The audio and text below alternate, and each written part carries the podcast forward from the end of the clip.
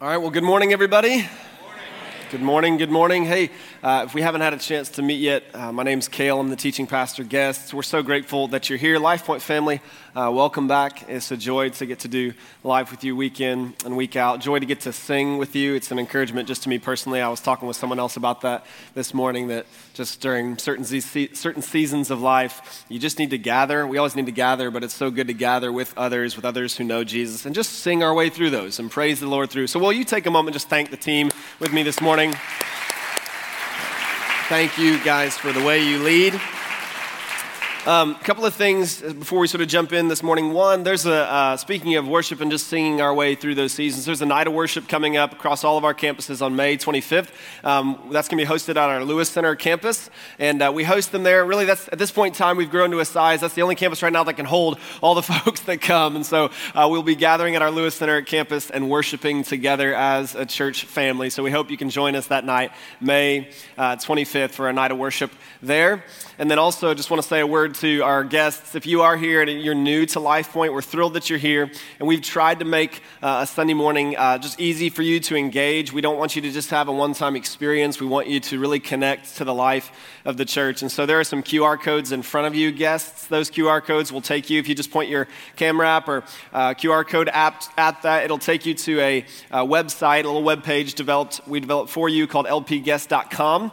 And at lpguest.com, everything you need sort of for this morning, the message notes that'll be on the screens, um, information about our church, our events calendar, all that's there at lpguest.com. Uh, LifePoint folks, all that's at the LifePoint Ohio app. So if you're not using the app yet, please go to the App Store, uh, search LifePoint Ohio, download that because it's got a bunch of helpful stuff for you there but lpguest.com also has guests just a quick guest information card there. If you wouldn't mind taking a moment filling that out we'd love to be able to connect with you before you leave here today both in person and online.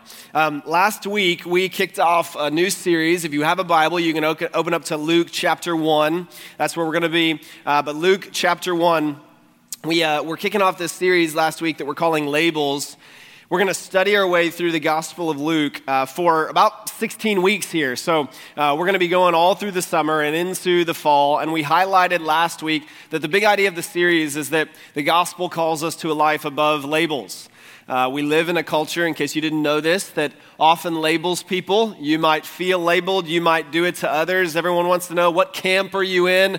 Uh, what are you for? What are you against? It happens as early as elementary school, right? You get uh, labeled and put, well, you're at this table, at the lunch table, right? Middle school, high school. And I said this to our students last week. I said, I hate to tell you, it just kind of continues in different ways as you get older. Uh, and yet, what we see in the Gospel of Luke is that Jesus so often goes to these people who have been labeled by society. You're a leper. You're unclean. You're unrighteous. You're a sinner. You're a tax collector, which in their culture meant you work for the man, you work for Rome, you're a traitor, and they were known for being dishonest. And so uh, oftentimes Jesus interacts with people that the, the holy people, right, the ones who have labeled themselves the righteous people, are like, why are you hanging out with them?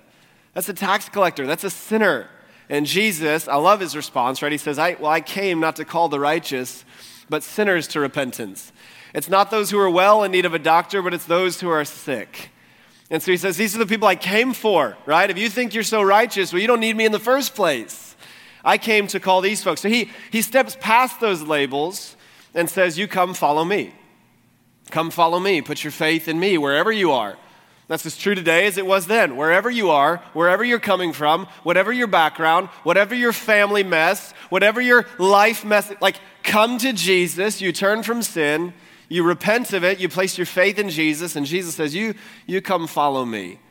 So we're saying the gospel calls us to a life above labels. The only label that we really should wear, if we can say it this way, is that of Jesus' follower, follower of Christ. Now, uh, as we get into the Gospel of Luke, we said this last week um, before we study through it. We're going to be reading through this as a church all throughout the month of May. So, in the second five weeks of the series, we're going to pray through Luke 10 2 together. Uh, that, man, it, the harvest is plentiful, but the laborers are few. There's a lot of people who are ready to hear about Jesus, but we need more people who are willing to go into their workplace and into the classrooms and into their neighborhoods and say, man, God, here I am, use me So we're going to pray through Luke 10 2 together. In the last few uh, weeks of this series, we're going to really press in on that about hey, who's your one?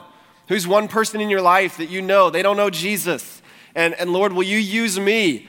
Right? Keep your eyes open. Is your head on a swivel? Looking around in your life like, man, that person doesn't know Jesus. God, will you use me?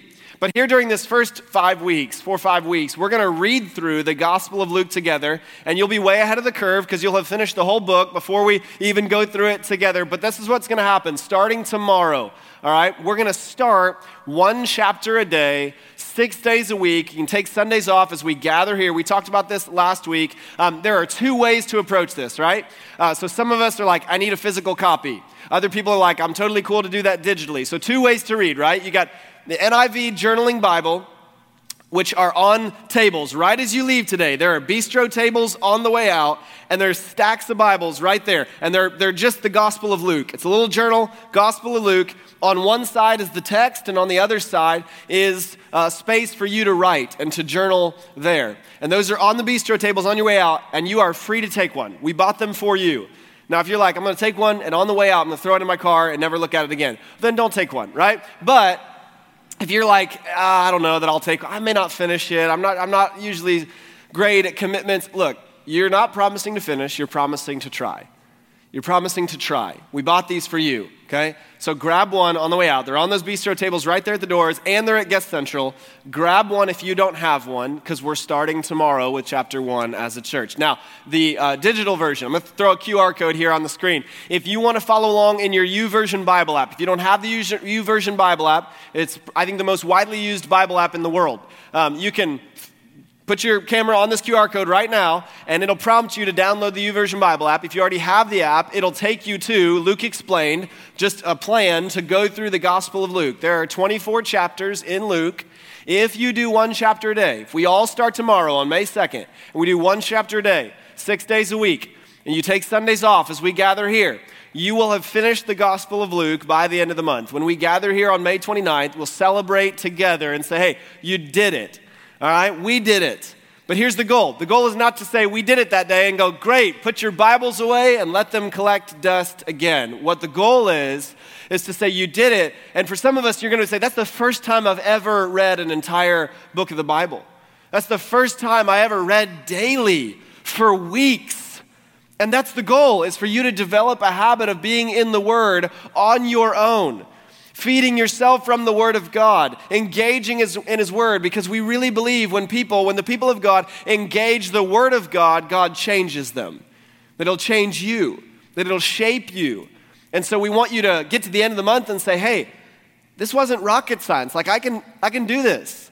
I can keep going. Go into Acts, which is Luke part two. Go into the other Gospels. Go into the New Testament letters. Go into the Old Testament if you feel comfortable to do so. The goal is for you to develop a habit of reading the scriptures on a daily basis on your own. And we're going to try to do that together as a church across all of our campuses. It excites me to think about, Lord, what could you do with thousands of people reading your word on a daily basis together. Right. Now, two other things with that. Right. Make sure you grab uh, a Bible or um, do the YouVersion Bible app. There are some videos on our blog. So if you go to our LifePoint website and you hit blog, some of our staff members have shot uh, some videos, just a couple of minutes, explaining how they approach uh, their sort of devotional time, their Bible reading time. What's fun is just how different. Uh, some of them approach that. And so hopefully that's helpful to you if you're new to this and you're like, where do I even start and what do I do? Those videos are there for you to sort of help you say, okay, this is one way you could approach this. The other thing, um, I know many of us may not use social media. Many of us do use social media. So, for a way for us to sort of interact, not only in person, but online, this hashtag right here, LP Bible, right? Hashtag LP Bible. This is a way as we go through the month of May that we can encourage one another, celebrate what God's doing. We would love to hear from you. So, if you read that morning and you're like, this was awesome, like God spoke to me, I think it's the first time I've ever encountered God in His Word like that. And you're on social media, throw that up on social media. This morning was awesome, right? God taught me this. Take a picture of the journaling Bible, hashtag LP Bible. We'll get to share those things throughout the course of the month as an encouragement to all of us. Make sense? Right? Facebook, Instagram, uh, Twitter, as long as we keep Twitter now that Musk has taken over it. So we're going to keep assessing that as we go. But uh, any social media site that uses those hashtags, right? Hashtag LP Bible, Facebook, Instagram, Twitter. Make sense? Good? Thumbs up? Nine of us? Great. All right, we're good. All right, Luke chapter 1. If you remember the context from last week, and this is really, really important that you zoom out and say, where are we? Where are we in redemptive history? So, the doctor, the physician, Luke, who traveled with the apostle Paul, sat down to write this account and say, I'm going to start with the birth of Christ. It actually starts with the birth of John the Baptist to say, so here's what's going on 400 years of silence from the Lord. So, the people of Israel have not had a prophet in over 400 years. That's actually commented. The, I mentioned this last week. The time from Malachi, the last book in the Old Testament, to the time of Christ is often called the silent period because even the people of Israel recognize, man, God's not speaking to us the way that He once did. We don't have any more prophets saying, hey, thus saith the Lord. He's not speaking, stuff's happening, but largely the people of Israel have been under foreign domination for hundreds of years. And they're wondering, like, Lord, where's all the promises? Right? You made all these promises. Where's the promised Messiah? Where's the one who is to come? Where is the one who's going to take away our sin? Where's the one who's going to heal us of our wounds? And where's the one who's going to bring the kingdom? And it's been 400 years, longer than we've been a country here, of waiting and waiting, generations of waiting.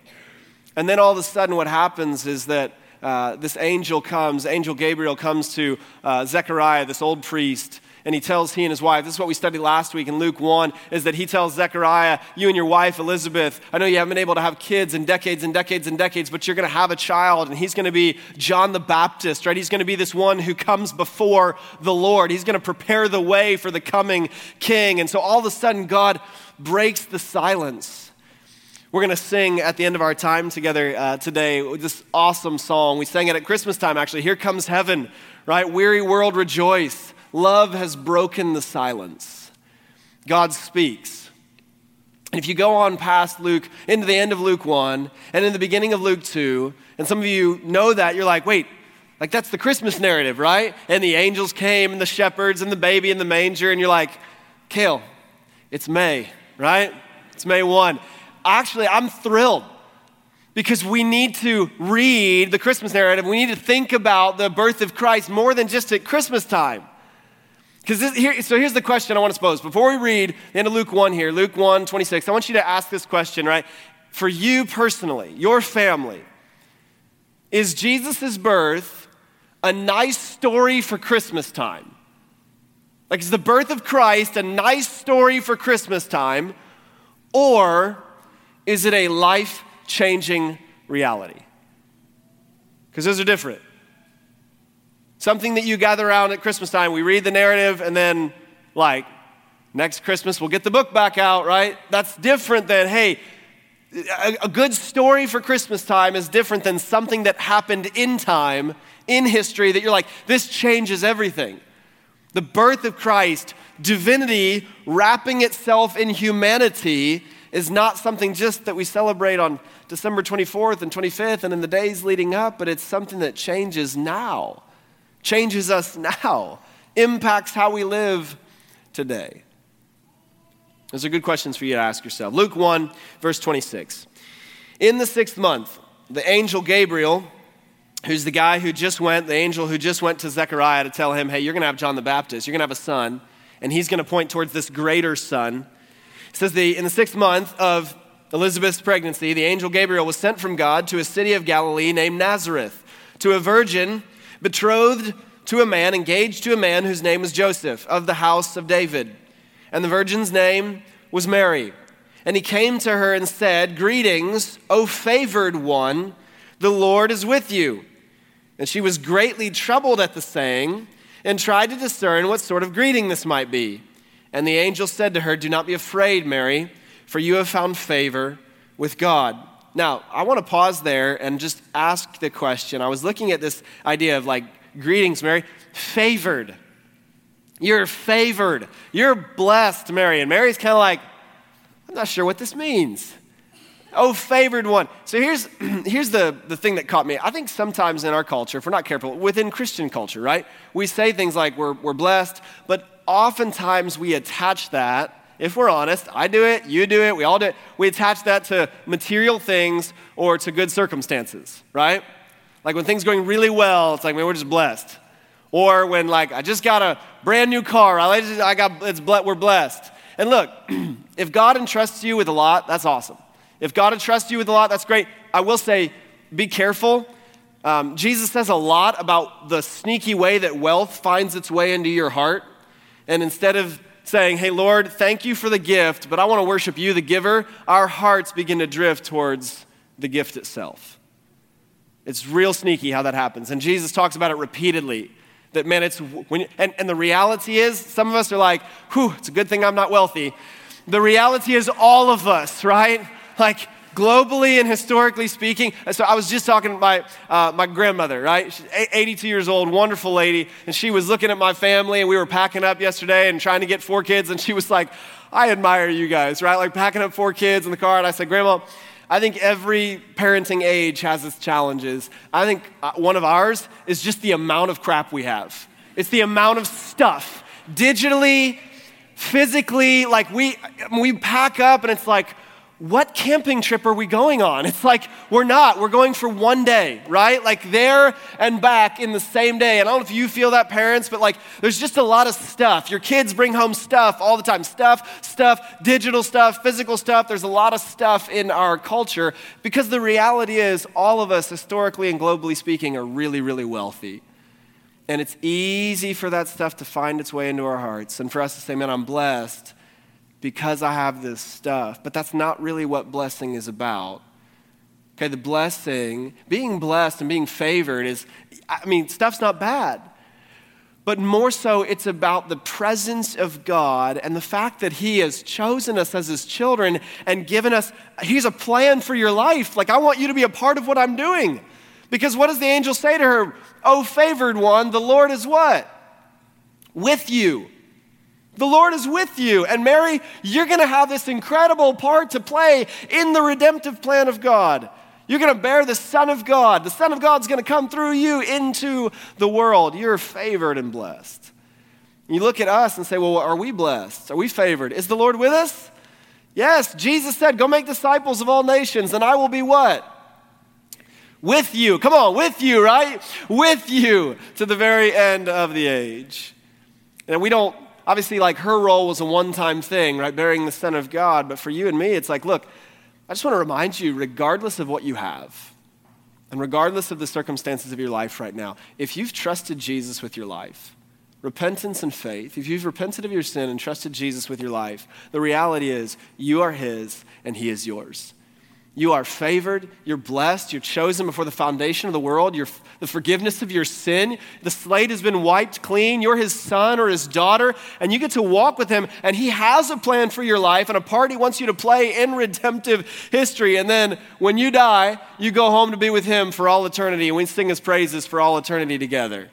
Like you're blessed. It doesn't matter what's going on. I'm not minimizing bad circumstances. But, but if you're like, well, I didn't get the promotion, Our family doesn't have a lot of margin in the budget. I don't have a lot of influence or power or position. I don't feel overly respected. Things are not good right now, you know, relationally in the family. Like, I, no matter what, but are you blessed? Am I favored? Yes. You are God. You belong to Him. You're His son, His daughter. Just revel in that. Realize it. Remind yourself of it from the Word of God. Luke 1, verse 31. And behold, you will conceive, the angel is still speaking to Mary here, and behold, you will conceive in your womb and bear a son, and you shall call his name Jesus. And he will be great and will be called the Son of the Most High. And the Lord God will give to him the throne of his father David, and he will reign over the house of Jacob forever, and of his kingdom there will be no end. And Mary said to the angel, How will this be since I am a virgin? She's like, I. I'm not married yet. We're not doing the thing that married couples do. Mary's not stupid, right? She's like, uh, How does that work? And the angel very explicitly tells her, Hey, this is a one time miraculous work of God, something that's never been done before and never will be done again. And the angel answered her, The Holy Spirit will come upon you, and the power of the Most High will overshadow you. And therefore, the child to be born will be called Holy, the Son of God. And behold, your relative Elizabeth, in her old age, has also conceived a son, and this is the sixth month with her who was called barren. for nothing will be impossible with God. And Mary said, Behold, I am the servant of the Lord, and let it be to me according to your word. Let it be to me according to your word. And the angel departed from her. Now, I just want to note there as well if you remember from last week, Zechariah, I love this, right? Love, Zechariah is a priest, probably in his 60s or 70s or 80s. He's been a priest for decades and decades. And when the angel says to him, You're going to have a son, you and Elizabeth are going to have a son, he's like, Okay, like, what's the sign going to be? We're really old, Gabriel, right? We're really old. We haven't been able to have a kid. What's the sign going to be? And he kind of shows some doubt and he gets a little bit rebuked. We talked about last week with, with love, he gets rebuked a little bit for his lack of faith. I love it that the teenage girl, he's like, hey, you're gonna have a son. And she's like, How does that work? He's like, The Holy Spirit, miraculous. One time, you're to conceive and give birth to the Son of God. And she's like, Okay. yeah, okay. Let it be done to me according to your word. Let it be done to me according to your word. She exhibits this faith, this faith that is wonderful. And I think what Jesus talks about when he says, like, you got to have faith like a child, this childlike faith. There's a, a song uh, I've listened to for a little while now. There's a group called Maverick City, uh, pretty popular right now within sort of Christian music. They do a great job. And, and there's this song called Man of Your Word. And one of the lyrics, I love it. It says, uh, You're a man of your word, because if you said it, we believe it. That's the line. Because if you said it, we believe it. Because you're a man of your word. God, when you say something, you never go back on it. You never have to, the song says, you never have to repent of it. You never have to say, oops, I didn't mean that. Because when God says something, He's going to do it. And at the heart of childlike faith isn't, and we addressed this last week a little bit as well, it's not about you putting your reason aside. It's not about you saying, you know, I know I've got a brain, but I need to turn that off and just, I guess, have faith. Faith is not believing that, hey, none of this makes any sense at all, but I guess I'm just going to believe it. No, no, no. It's saying, I believe God is trustworthy. And even when I can't see exactly how it's going to work out, I'm not leaning on my own understanding, but I'm submitting to the Lord. I'm placing my faith in His goodness and in His power and in His authority. And I'm trusting Him without reservation. I've used the analogy before when little kids, you know, you see parents be like, come jump to me, and they like leap off of the third or fourth or fifth step of the, of the stairs, and you're like, I mean, you could hurt yourself, right? But they don't question. They're like, I know mom or dad's gonna catch me. He's done it before. She's done it before. She'll do it again.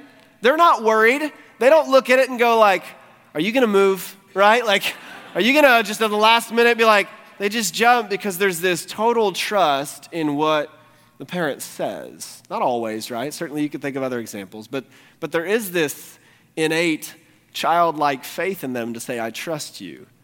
And that's what God calls us to. Trust me.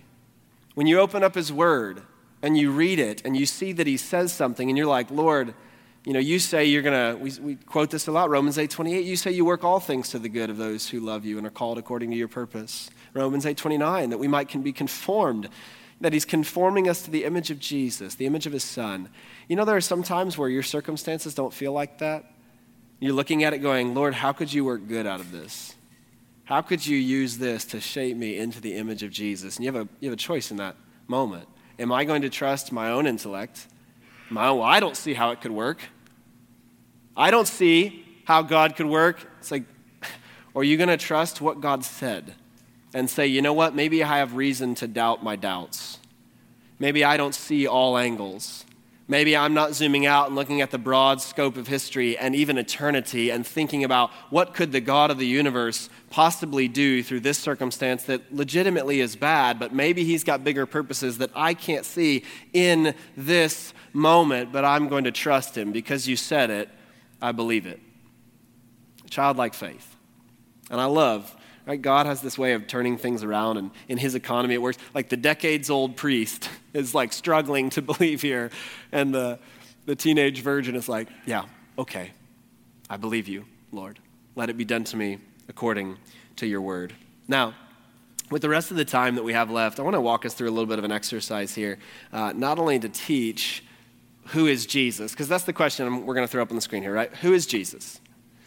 So if we ask the question, who is Jesus? I'm going to walk us through a little exercise here and looking at a few verses to hopefully both kind of answer the question in some ways, but also to show us as you're studying Luke, as you open up your Bible over the next month and you're on the YouVersion app, especially if you're new to this and you're like, how do you like study the word and how do you look deeper into it? Look, I'm not saying what I'm about to do is like, that's every time for me. It's not.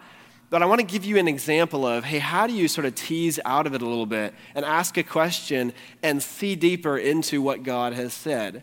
Because this question's great, right? If you go to 10 different people and you say, Who is Jesus? You're going to get some varied answers. You're going to get everything from, like, well, he's the Son of God to, I think he's a great teacher. I think Jesus is a great example. I think he's an important historical figure. But we have to know, like, well, no, but like, who is he really? What do the Gospels say about who he is. So I just want to pull out three verses. I'm going to throw them back on the screen 31, 32, sorry, four verses 31, 32, 33, and 35. I'm going to bold some words. There's going to be some words bolded on purpose here. Look at this. And behold, you will conceive in your womb and bear a son, and you shall call his name Jesus. He will be called great, or he will be great, and will be called the Son of the Most High. And the Lord God will give to him the throne of his father David and he will reign over the house of Jacob forever, and of his kingdom there will be no end. And verse 35 says, And the angel answered her, The Holy Spirit will come upon you, and the power of the Most High will overshadow you. Therefore, the child to be born will be called Holy, the Son of God. So here's what I would maybe, this is maybe what you would write down in the journal next to it, right? Or what I might write down in my journal next to it are these words, right? And I couldn't fit all of what I wrote behind them because it would just be a ton of text on the screen and probably be confusing. But let me just walk you through like Jesus. Do you know what the name Jesus means? He saves. Jesus, he saves. And that's, that's not, you don't have to be a biblical scholar. I mean, you could Google that. Like, what does the name Jesus mean, right? He saves. Then he says he's going to be called great. If you notice back in Luke 1, John the Baptist said, Hey, he's going to be great before the Lord. You're like, okay, one's going to be great before the Lord, but the other one, there's no qualification there. He's just great. Then you're like, well, are they the same? If you go on, you see John the Baptist saying, I'm not even worthy to untie this man's sandals. He is greater. If you go to the book of Hebrews, the, much of the book of Hebrews is about how everyone who came before, Moses, Abraham, right? Jesus is greater. He's the greatest. So he's the greatest. Then, Son of the Most High. Most High is another name for God. So Jesus equals now not just the Savior, but the, the Son of God. And then the throne of his father David, that the Lord is going to give him the throne of his father David. If you go back in the Old Testament, constantly they're promised hey, one is coming. He's going to, he's going to take up the kingship. He's going to be a son of David. He's going to come from the line of David. David was probably the most famous Old Testament king in Israel's history, the one they look back to and said, Hey, Lord, when are we going to return to the golden age? And God's like, There's going to be a much better age coming. And the king's going to come from the line of David, and he's going to have an eternal throne. He's going to reign. He reigns. We know he's a king. He's going to reign over what? The house of Jacob. Okay, Jacob, Abraham had a son whose name was Isaac, had a son whose name was Jacob. So when you see like house of Jacob, it's talking about all of Israel all the Jewish people, and eventually the whole New Testament is saying, hey, that the Gentiles, the people who are not Jewish, have been brought into this drama. God always chose the Jewish people so that he could then bless all people. The gospel is for all people everywhere, every tribe, tongue, and nation. So it's reigning over God's people. The kingdom will have no end. Not only is Jesus as a king, not only is he reigning over God's people, but he's a kingdom that will never end. There'll be no end to it. Look, America, I don't know how long it's going to be here. Rome lasted a long time, and then Rome wasn't there. There's, you study history, it's pretty much like hey, there's always an arc. There's a beginning, there's a middle, and there's an end. Of his kingdom, there will be no end. And here's what's crazy, right? The kingdom is here, and you and I have been brought into it. John the Baptist comes and tells everyone, Get your hearts ready because the kingdom is coming. Jesus comes and says, The kingdom is at hand. And I want you to be a citizen in that kingdom. I want you to be pulled into this. You talk about life like purpose. Uh, one of the things we hear most right now from, from some of our youth, right, is like, I don't really, like, what is my purpose? I don't feel like life has a purpose. And it's like, uh, Can we open the scriptures and find once again? You've been drawn into, brought into the greatest drama unfolding ever. The greatest story, the story, God's kingdom redemption. You've been brought into it as a citizen of that kingdom through faith in Jesus Christ. It's exhilarating, it's exciting. You can wake up each day being like, King, eternal King, what do you want from me? What do you have for me today? It's amazing. In some ways, I think we've lost some of that understanding. Then, holy, conceived by the Holy Spirit, sinless, perfect. We talked about it a couple of weeks ago at Easter, right? That he was the perfect man, the God man, perfect in everything that he did. And then, as the sinless savior, savior, he took on our sin that we might get his righteousness. And then, Son of God, in case you missed it the first time, right? The Son of the Most High, he just flatly says he's going to be holy, he's going to be called the Son of God. That's who Jesus is. And you're like, where do you get all of that? From four verses in Luke chapter 1. Isn't that amazing? Like you can pull all of that and say, who's Jesus? He's the holy Son of God, reigning over God's people forever. Kingdom will have no end, from the line of David, conceived by the Holy Spirit. And you're like, where are you getting all that? From four verses in Luke chapter 1. And look, like if you're like, I don't think I could ever do that it takes time. The more you read scriptures, it's like connecting dots. There's a lot of dots. And at first, you're like, I don't know where I'm going, right? But the more you read, the more those dots begin to connect. And the more the Holy Spirit begins to help you see, oh my goodness, it's all one big, unified story. It's not just these separate books with some good moral lessons, it's, it's one thread. God redeeming his people, sending his son, the son who gave his life for you and me, who died and rose again and who one day is coming back. And you begin to read and you see that. Now, let me ask this. I think some of us, you see that and go, that's really cool. I want to be able to do that. But to what end? As we study the Word of God, to what end? Is it just so I can have a bunch of head knowledge? Look, at, look at this, isn't that cool? No. It's because as you look into the Word of God and as you say, hey, Lord, I want to see what's really true, you study the Word of God and the Word of God begins to shape you and the way that you think about the way you think about Jesus. Right? What if when you thought about Jesus, it wasn't just, I don't know, I mean, what did my parents tell me? And what did what does culture tell me? What did I read on the internet? But like you went to, what does the word of God say? What does Jesus say about Jesus? What did, his, what did the apostles say about Jesus? The men who spent time with him, the women who spent time with him, what do they say about Jesus? And you begin to think. So let me give you an example of how this works, right? You go about your daily life and you just mess up royally. That thing that you're like, I'm never going to do that again. And then you do that again. And what's tempting is you begin to say, I knew it. I am the worst. And there's no hope for me. I will never change. I will never get out of this. And then what happens is that when you've read the word and you know the truth, it's like you've built up a stockpile of truth, and the Holy Spirit draws from that and brings to your mind wait a second, what does the name of Jesus mean? It means he saves. I have a Savior. I have a king. I have one who died for me and who rose again to wash away my sin. You know what? I don't have to listen to that. You, you go into your life and you're like, man, I, I just feel overwhelmed. Like life is messy and overwhelming and I don't know which way is up. And then you're like, wait a second, wait a second. I have a king who reigns eternally who reigns over the house of Jacob, which means he reigns over my life. And of his kingdom, there is no end. And I'm a citizen in that kingdom. You know what? Maybe my problems aren't as big as I'm tempted to think they are. And maybe Jesus is big enough to handle those. And I can hand them over to the Lord and say, Lord, I'm going to give this to you and I'm going to go sleep because I'm tired. And I'm going to trust that when I wake up in the morning, you're still there and everything hadn't fallen apart. I'm going to trust that you govern the universe, not me. You see how that begins to shape how you think differently? You start getting into the Word of God and you see this is what's true, this is what's true, this is what's true. And, and literally, one of the things the Holy Spirit does is He brings to our remembrance everything that Jesus said. And so you get in those moments where the enemy speaks those lies to you and your own heart speaks those lies to you, or you don't know which way is up anymore, and you're like, the Holy Spirit says, hey, no, no, here's what's true. Let's ground ourselves again. Let's not freak out in this moment. Let's not get too far off course. Let's come back to what is true. And I don't know about you, but the way my brain works, there are, there are times where I've thought about something and I come to a situation, it becomes so emotional, and you're thinking about it so much and you're trying to figure it out that eventually you're like, I don't know which way is up anymore. You ever been there? Where you've thought about it so long and so hard, where you're like, Lord, to be honest, at this point in time, I'm just confused.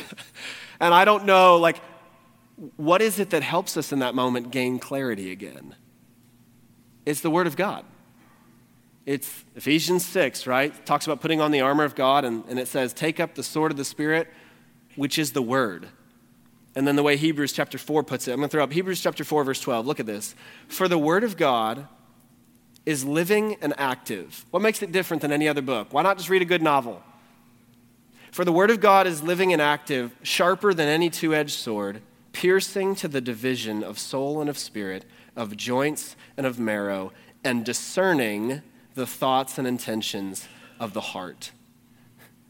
You go to the Word, and the Holy Spirit uses the Word of God in your life and in mine to bring us back to hey, what's true? I know you feel this way. What's true? I know someone told you that, but what's true? I know you're telling yourself that right now, but what's true? Let's get to the heart of the matter. And as you read the Word of God, you gain wisdom. You walk closely with Jesus. You abide in Him. And Jesus says, When you abide in me, and through the word is one of the primary ways we do that, you bear much fruit. I'm telling you, I, I, sometimes, I, like, and I get it, right? Um, sometimes people are like, here's my problem. And I'm like, and I think we should read the word. How does the word, how does reading the Bible help me with this? I'm like, look, I, I can't give you just a straight line, but I'm telling you. We had, we had one of our couples here for a college night. Uh, they're in their 70s now, right? Turned about 70. They've been studying the word of God together, just reading it together as a couple for 50 years. And one of the things they said that caught me is, is you know, still like we're asking questions, what do we do with this? And, and one of them said, stop thinking about it so much and just read the word. I was like, can, can I tweet that? I don't use Twitter, but like, can I tweet? Like, that's really, really good. Like, yes, you, yes, use your brain, but like, use it to go into the word and say, God, you know what's true and you know what's happening and you know what I need. I'm going to go to the word and I'm going to study. So, all that to say, as you pick up one of those NIV journaling Bibles as you leave today, or as you scan that QR code and you engage in this, can I just implore you, stick with it. Be disciplined. Ask the Lord for help. And look, if it's not magical day one, look, I, have I've heard about it happen, seen it happen. Some people are like, dude, I read it, and man, it was incredible. Like, this is awesome. I've also seen people like, I read it, and they're like, I don't even know what I read. don't, don't give up day one, okay? Don't give up day two. See it through. And if you need to ask for help, find someone in your life group, ask your life group leader, ask one of the staff here. If you don't have a life group, I'm just going to give you this. Be prepared that we're going to say, let's get you into a life group, right? We're going to lean, but please don't, like, if you're, if you're not in a life group, well, I shouldn't ask. No, please ask. Ask another believer who's more mature than you that you say, can you just help me? Will you do this with me? They would be delighted to do it with you. We would love to do that. We love helping people engage in the Word of God. Stick with it, see it through, because we believe God changes people as they engage His Word.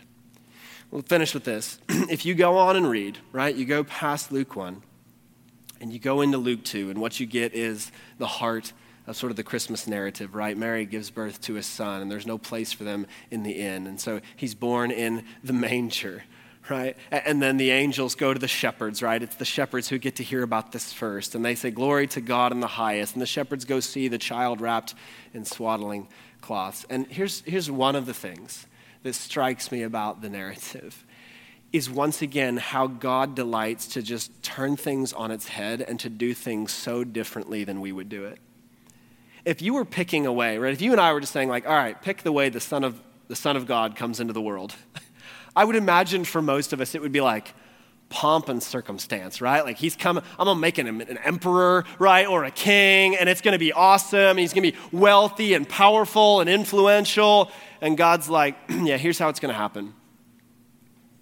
through a teenage girl who doesn't really have any power or influence, culturally or socially speaking She's engaged to a man who doesn't really have any cultural influence or power.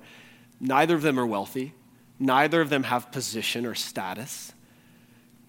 and he's born in a stable, in a feeding trough, in the middle of nowhere. And then the first people who get to hear about it aren't kings or the emperor, right? It's shepherds in a field. Everything about it is just so different than the way that you and I would approach it. And it's a reminder that God delights to use the weak things of the world to shame the strong. God delights to humble the prideful and exalt those who are humble. God delights to take the weak things of the world and say, I'm going to use this so that it can be a showcase for my power and majesty. And that baby, the fullness of deity, wrapped in humanity, grows up, lives a perfect life, and then once again in this plot twist where we would think, oh God, why would you? He lives a perfect life, and then he goes and he dies a brutal death the king of the world, before he takes up his throne, takes up his cross. And before he is exalted to the right hand of the Father, he's put up on the cross and hung in shame for you and for me. He who knew no sin became sin for us that we might become the righteousness of God. And so, the question I want to leave you with today, right, as we close out, I'm going to ask that same question I asked earlier. Is this a good story for you for Christmas time? Or is it a life changing reality and truth that shapes who you are? Is it a good story that, yeah, we read that at Christmas, it was great? Or is it something that it's a life changing truth where you're saying, man, the God of the universe stepped into human form for me and died on the cross and rose again for me to wash me clean? Is that something that shapes your life because you have a relationship with the one who lived and died and rose again? Let me pray for you. Father, we thank you that you do things so differently than we do. God, your thoughts are higher than our thoughts, and your ways higher than our ways. And Lord Jesus, uh, I pray this morning for those of us who know you and love you, that just the reality of who you are, Jesus, the Son of God, holy, eternal King, uh, would sit on us in, uh, God, maybe just a new way, in a powerful way this morning. God, I pray for those who are here, and if this is you, uh, who you've never taken a step in a relationship with Jesus, never trusted him by repenting of your sin and putting your faith in him. I want to give you an opportunity to respond to him right now. Maybe in the last weeks or in the last months, God's been working in your life in such a way that you have just become convinced He's real and He is who He says He is. I think Jesus really is the Son of God who died on the cross and rose again that I might be saved. I want to give you an opportunity right now to respond to Him in prayer and just to pray to Him and say, Father, thank you for sending your Son. And Jesus, thank you for dying and rising again for me. And this morning, right now, I commit my life to you. I give you my life. I want to follow you. And I receive what you did for me at the cross. Father, will you help us as we study the word this month? Will you unlock it for us? For those of us who have been studying it for 50 years, God, will you teach us something new? And for those, God, I pray especially for those who are starting off brand new tomorrow, that you would give them grace to read and understand and to be shaped by your word. And I ask it in Jesus' name. Amen.